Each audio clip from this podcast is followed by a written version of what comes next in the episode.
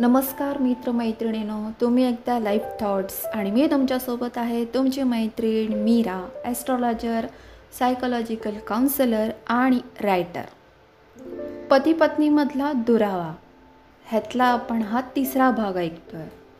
आधी दोन भाग आपले झालेले आहेत. पती पत्नी हे नातं ना खूप नाजूक आणि अतूट असतं.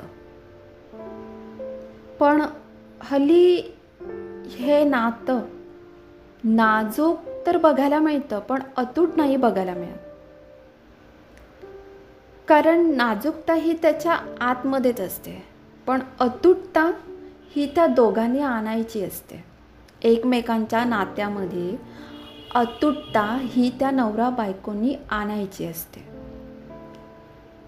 पण हल्ली असं काहीही होताना दिसत नाही. पूर्वीच्या काळी आहे ना म्हणजे एक साठ सत्तरचा जो काळ होता किंवा त्याच्या आधीचा पण.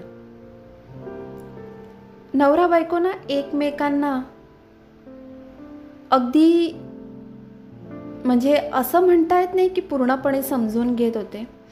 हां पण काही काही घरांमध्ये असं होतं. की बायकोलाही तेवढाच मान होता नवऱ्यालाही तेवढाच मान होता. दोघंही एकमेकांना सांभाळून आणि समजून राहत होते. असं बघायला मिळायचं आधीच्या काळामध्ये.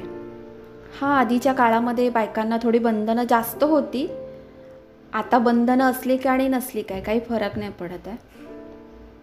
पण तेव्हा होती. आता हल्लीच काही दिवसापूर्वी मी एक व्हिडिओ बघितला. त्या व्हिडिओमध्ये ती दोघं नवरा बायको होती आणि त्यांचं वय साधारण ऐंशीच्या पुढे असेल. म्हातारी होती ती दोघंही ऐंशीच्या पुढे होते त्यांचं वय. आणि दोघंही ना एकमेकांना मस्त सांभाळून एकमेकांचा हात पकडून रस्त्याने चालली होती. हे मी व्हिडिओत पाहिलं पण मी प्रत्यक्षसुद्धा एक जोडपं नेहमी बघते. माझ्या इथे एक छान साईबाबांचं मंदिर आहे. त्या मंदिरामध्ये ते जोडपं दर गुरुवारी येतात. त्यांचंही वय ऐंशीच्या पुढे असेल. दोघेही एकमेकांना मस्त सांभाळून त्या मंदिरामध्ये येणार पाया पडणार थोड्या वेळा बसणार आणि निघून जाणार. मी जेव्हा जेव्हा त्यांना बघते ना तेव्हा तेव्हा मला प्रश्न पडतो की हा इतका मोठा प्रवास संसाराचा इतका मोठा प्रवास ह्यांनी कसा पार पाडला असेल? असं नाही की त्यांच्यामध्ये भांडणं झाली नाहीत वादविवाद झाले नाही झाले असतील. पण तरीही पण तरीही त्यांनी तो संसार टिकवला. एकमेकांना सांभाळून घेतलं एकमेकांना समजून घेतलं आणि बॅलन्स ठेवला. आणि हेच महत्त्वाचं आहे संसारामध्ये पती पत्नीने जर बॅलन्स ठेवला ना तर ते नातं नक्कीच टिकतं. पण हल्ली काय झालं आहे माहिती आहे का? नवऱ्याच्या बायकोकडून अपेक्षा पूर्ण होत नाहीत. बायकोच्या नवऱ्याकडून अपेक्षा पूर्ण होत नाहीत. त्याच्यामुळे मग हळूहळू हळूहळू वादविवाद निर्माण होतात. आणि मग पाठीमागून नवरा बायकोला बोलणार बायको नवऱ्याला बोलणार हे सर्रास चालू आहे. आणि त्यात भर आहे सोशल मीडियाची. आणि मग सोशल मीडियावर एखाद्या व्यक्तीशी ओळख झाली मेल फिमेल की मग सुरू झाला तो सगळा भावनिक खेळ. पण ती भावना म्हणजे ते इमोशन्स हे कितपत खरे असतात हे तुम्हीच ओळखा स्वतः. कदाचित तुमच्याकडून ते खरे असतील पण पलीकडच्या व्यक्तीकडून ते खरेच असतील असं नाही आहे ना? त्याच्यामुळे मी आधीही सांगितलं आहे की दोन पर्याय असतात. एक तर कायमचा दुरावा निर्माण करा किंवा मग कायमचे एकत्र राहा. पण मग असंही होतं की काही लोक म्हणजे काही नवरा बायको समाजासाठी आपल्या नातेवाईकांसाठी आपल्या घरातल्या माणसांसाठी एकमेकांशी पटत नसलं ना तरी जबरदस्ती एकमेकांसोबत राहत असतात. ते ठीक आहे कारण की नातेवाईकांचा आणि घरातल्या माणसांचा जो विचार करत असू तर ठीक आहे. पण समाजाच्या विचाराने जर तुम्ही जबरदस्ती एकमेकांसोबत राहत असाल ते नातं टिकवत असाल तर मला ते फारसं पटत नाही आहे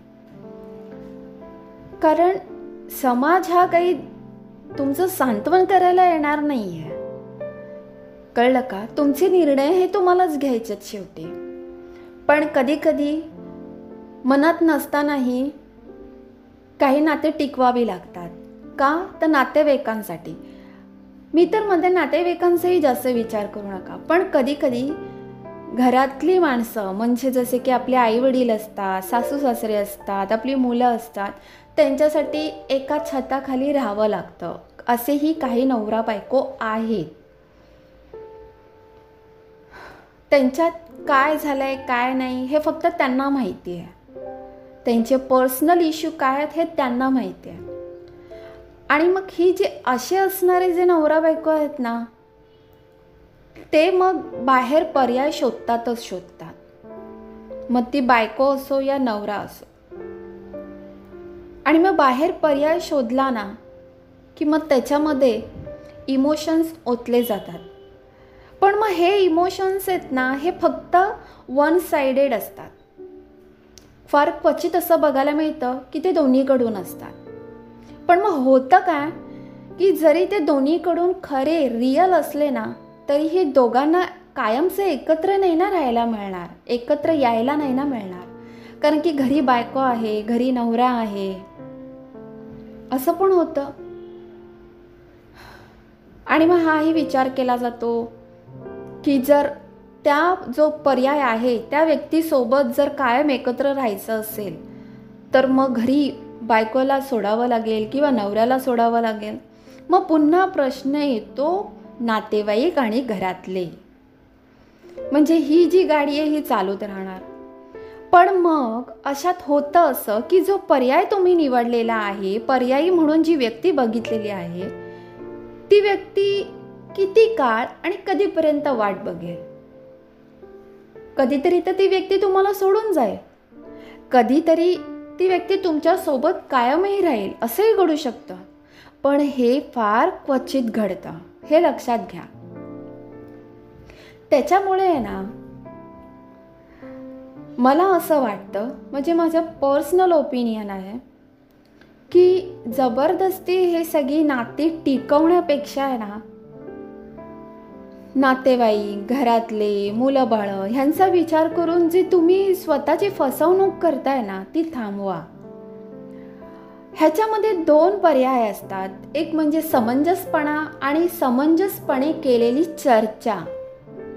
तुमचे नातेवाईक तुमचे घरातले तुमची मुलं बाळं ह्यांच्यासमोर तुम्ही चर्चा करा. समंजसपणे तुमच्या नात्याची चर्चा करा. तो विषय मांडा त्यांच्यासमोर आणि बघा त्यातून काही पर्याय निघतोय का? पण पर्यायी म्हणून जी व्यक्ती तुम्ही निवडलेली आहे तिसरी व्यक्ती.